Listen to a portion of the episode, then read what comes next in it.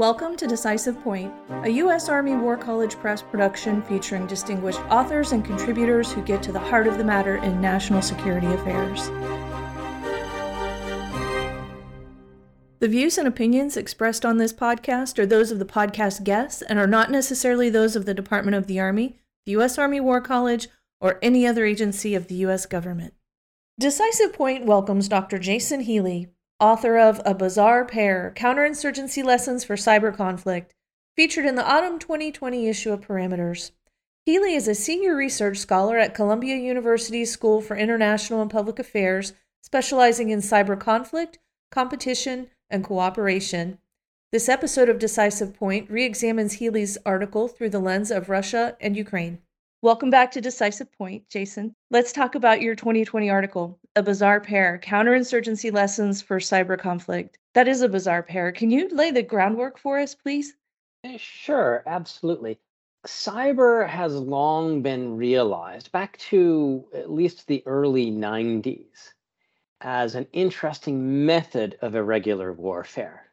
Some of the very first writing on this, people like John Arquilla and Dorothy Denning and Winn Schwartau would write about boy, technology dependent societies are going to be open to asymmetric attack because of these cyber vulnerabilities and cyber capabilities right especially the united states which has historically had you know these oceans and we didn't have to worry about direct attack that adversaries could use cyber as irregular warfare to affect us. And in fact, that we could use cyber as irregular warfare against them, that we would have advantages by being a high tech power. And so that aspect had been relatively well written about.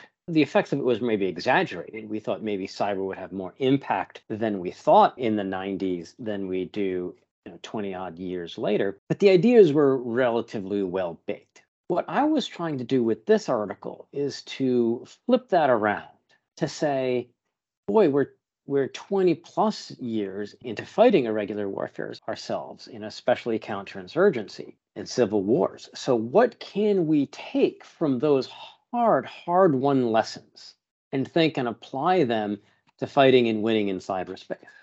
You laid out some pretty specific lessons. Can you walk us through those? What lessons can cyber take from counterinsurgency? the lessons that I took of saying, boy, what can we learn about how to win in cyberspace based on the lessons from irregular warfare really fit in three areas. The least interesting I thought was on deception, that both cyber and irregular warfare that the attackers are relying on deception to succeed. And that was a parallel, but I wasn't quite sure what we take from that. The other two, I thought there were a lot stronger recommendations. First is that cyber conflict really depends on the host nation. Now, the host nation in this case isn't an actual nation. It is the technology companies, the, the main cybersecurity companies that are out there and they are creating and maintaining the terrain of cyberspace. I had helped set up the very first Cyber Command back in 1998. One of my friends from there went on to go to Verizon. And he said, Jay, every day at Verizon and the other big tech companies and carriers, we are creating new cyberspace every day. We can bend cyberspace if we need to. And governments and militaries can't do that right? The US military is great at spying and shooting back and maybe sharing information that we've learned from spying, but that's about it. Whereas these companies, the Verizons, the AT&Ts, Deutsche Telekom, PCCW, CrowdStrike, Mandiant, Microsoft, Google, they have this incredible role that they can play that are really the, you could think about it as supported command with a different mindset or as the host nation they can do things and it's almost always better for them to do it than for the military to do it themselves so if one lesson was on deception the other was the role of the private sector as host nation,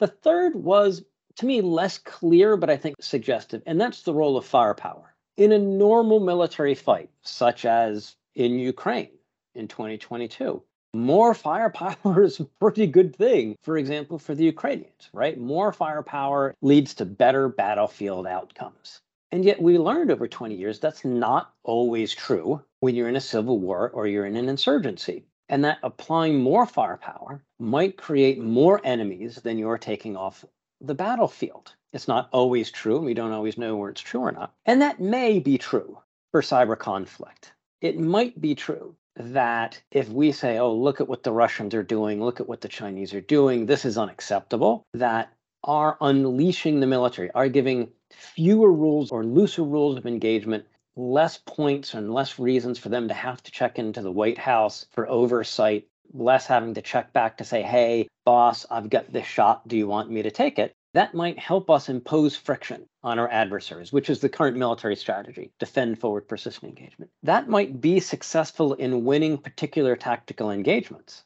but it might not be correlated to actually winning in cyberspace. And in fact, past a certain point, it might be negatively correlated. And that by taking these shots, we are either causing them to just build back better because in cyberspace it looks like offensive is relatively inexpensive. So by pushing back hard, it might just engender a reaction where they come back worse. Or if we're taking these shots and the shots we're taking are in allies, you know, we're taking down Russians, but they happen now in the military, we call it gray space. But gray space means computers in Germany, in Amsterdam, in, in Thailand, in Japan, or in India, countries that we would like to be on our side.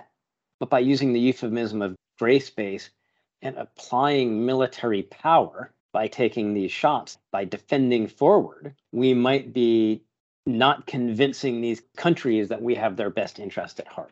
Thank you. You offered several recommendations for going forward. Can you address those for us here? Yeah, the first one is a point that I've been making oh, for a while. I had written the first military history of cyberspace, right? The kind of thing that I would have liked when I was a military officer. One of the ways that we learn how to be good at what we do is by learning history. I mean, that's what makes institutions like yours so great is that we look back at history to teach officers today, what would you do if you were walking the fields of Gettysburg? How would you handle this? So I did this military history of cyber conflict, and it astounded me that almost zero cyber conflicts were ever decisively resolved by governments. Any government anywhere, much less by militaries. The only exceptions were where it was only the military or government itself that was being affected.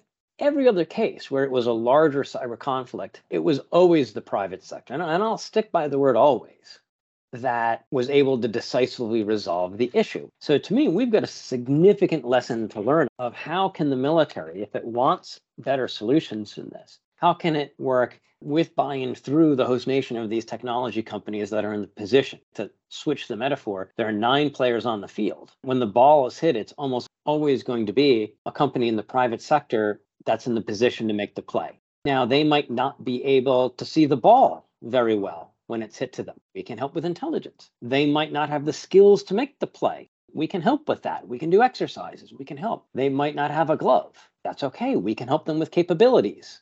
But what we shouldn't do, and this is what NSA did for years, Cyber Command did for years, was trying to push them out of the way and say, I've got it, I've got it. The US government, the US military is here, and we will make the play. This play will be made at Fort Meade, Maryland, and your job is to just share information with us and tell us about the problem. Now, that gets to a big civil military relations issue. Because in the military, we are not trained to think about civilians, the private sector, in a way that says they play a critical role in fixing this. It just doesn't fit in to that Huntington role of what a professional officer does and what the role of the military does. So we've got this substantial civil military issue to try and get our our enlisted, our officers, and especially our general officers to see this issue differently and to see the private sector as allies, to not denigrate them as just, well, they only want profit, but we in the military, it's our values are better because we're out for national security and they're just for profit. It's, it's not a helpful attitude. Let's apply your article and all the things that we've talked about to Russia and Ukraine, China and Taiwan. What are your thoughts on that? The article, I think, is a bit less useful for Russia Ukraine because there it's not a regular war, it's real war, right? So we have to switch to the mindset of saying, okay, under what circumstances can cyber be effective on the battlefield? Like what missions is it able to do well and what can we expect next? And like many of my colleagues, we've been a bit mystified that cyber hasn't played a better role, um, more role on the Russian side.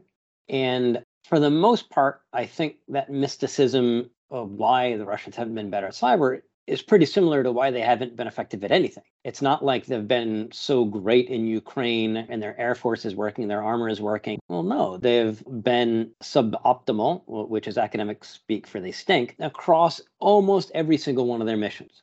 Maybe artillery would, would be an exception. And so perhaps it's no surprise that cyber hasn't been as effective as we would have thought. They didn't do the preparation necessary for cyber capabilities to have the effect, and they didn't do that preparation because many of them didn't know a war was coming. And even if they did think a war was coming, they thought it was going to be fast. So now, where I think you're seeing many of the cyber experts looking is okay, we're waiting for the other shoe to drop. Now that the sanctions are hitting, now that Russia's economy is disentangled from that of the West, beforehand, why would Putin ever want to disrupt the energy markets of the West or the financial system of the West? Well, now he might as well do it because there's not going to be any blowback on him. So I think if we don't see those kinds of attacks in the next three to six months, we're going to have to really question whether cyber has the potency that we thought it did, at least in 2022. Now, for those that argue that cyber is irregular warfare, like cyber as irregular warfare, boy, there's a ton to learn on this. The Ukrainian IT army, where you know one of their digital ministers is daily coming out and nominating targets for Ukrainians and non-Ukrainians to attack, and many of those targets aren't just Russian; they're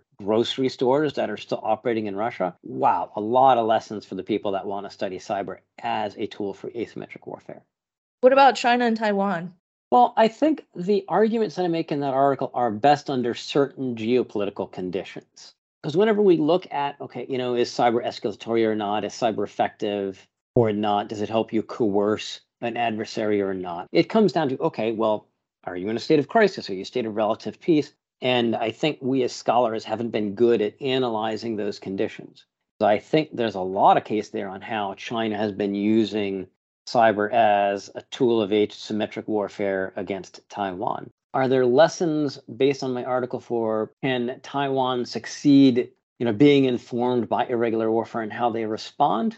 Possibly, right? I think the argument, for example, host nation, they have got a different relationship with their companies than we do a lot of the companies that matter in this space are American and not Taiwanese, although Taiwanese have, have a lot in that space. So, yeah, I do think there would be quite a bit in the article to study that. Do you have any final thoughts before we go? Yes. And this gets down to firepower. Remember, I said, I, I think it's pretty definite on the evidence that we can see the private sector as the supported commanders, the host nation. That's pretty established. What's less established is whether or not there's a point where more firepower leads to worse national security results. And I think this really comes into how the White House and others can look at Cyber Command's missions of defend forward, of persistent engagement. Right? If I were back at the White House, I would have said, okay, DoD will give you these additional authorities, We'll give you the agility you ask for so that you can defend forward. But you have to tell us, you have to be very clear how will we know this is winning? If we give you these new authorities, this new agility, the, these looser rules of engagements, what are the results going to look like? And are we going to see the results in two years? Are we going to see the results in four years? Are we going to see the results in 20 years? Because it's been four years, right? This happened in 2018. I suspect they ought to have something to show for it by now and not just successful engagements not just we took this action and we disrupted this adversary operation right? We've learned 20 years of iraq and afghanistan you can win all the tactical engagements you want. That doesn't relate to the national security results that you promised the policymakers. And so I think we really need to do better. Cyber Command needs to do better than it, at least than it seems to be, about what's the criteria for success, how long should we expect results, and that way we can more definitively answer what's this impact of firepower, of increased cyber capabilities on the national security results of security and stability that we said we were going to do this for. We said we were going to do this defend forward persistent engagement. Thanks so much, Jay, for your time and for sharing your insights on this topic. Uh, this was a real pleasure. Great. Thank you. If you enjoyed this episode of Decisive Point and would like to hear more, look for us on Amazon Music, Spotify, Apple Podcast, Stitcher, and any other major podcast platform.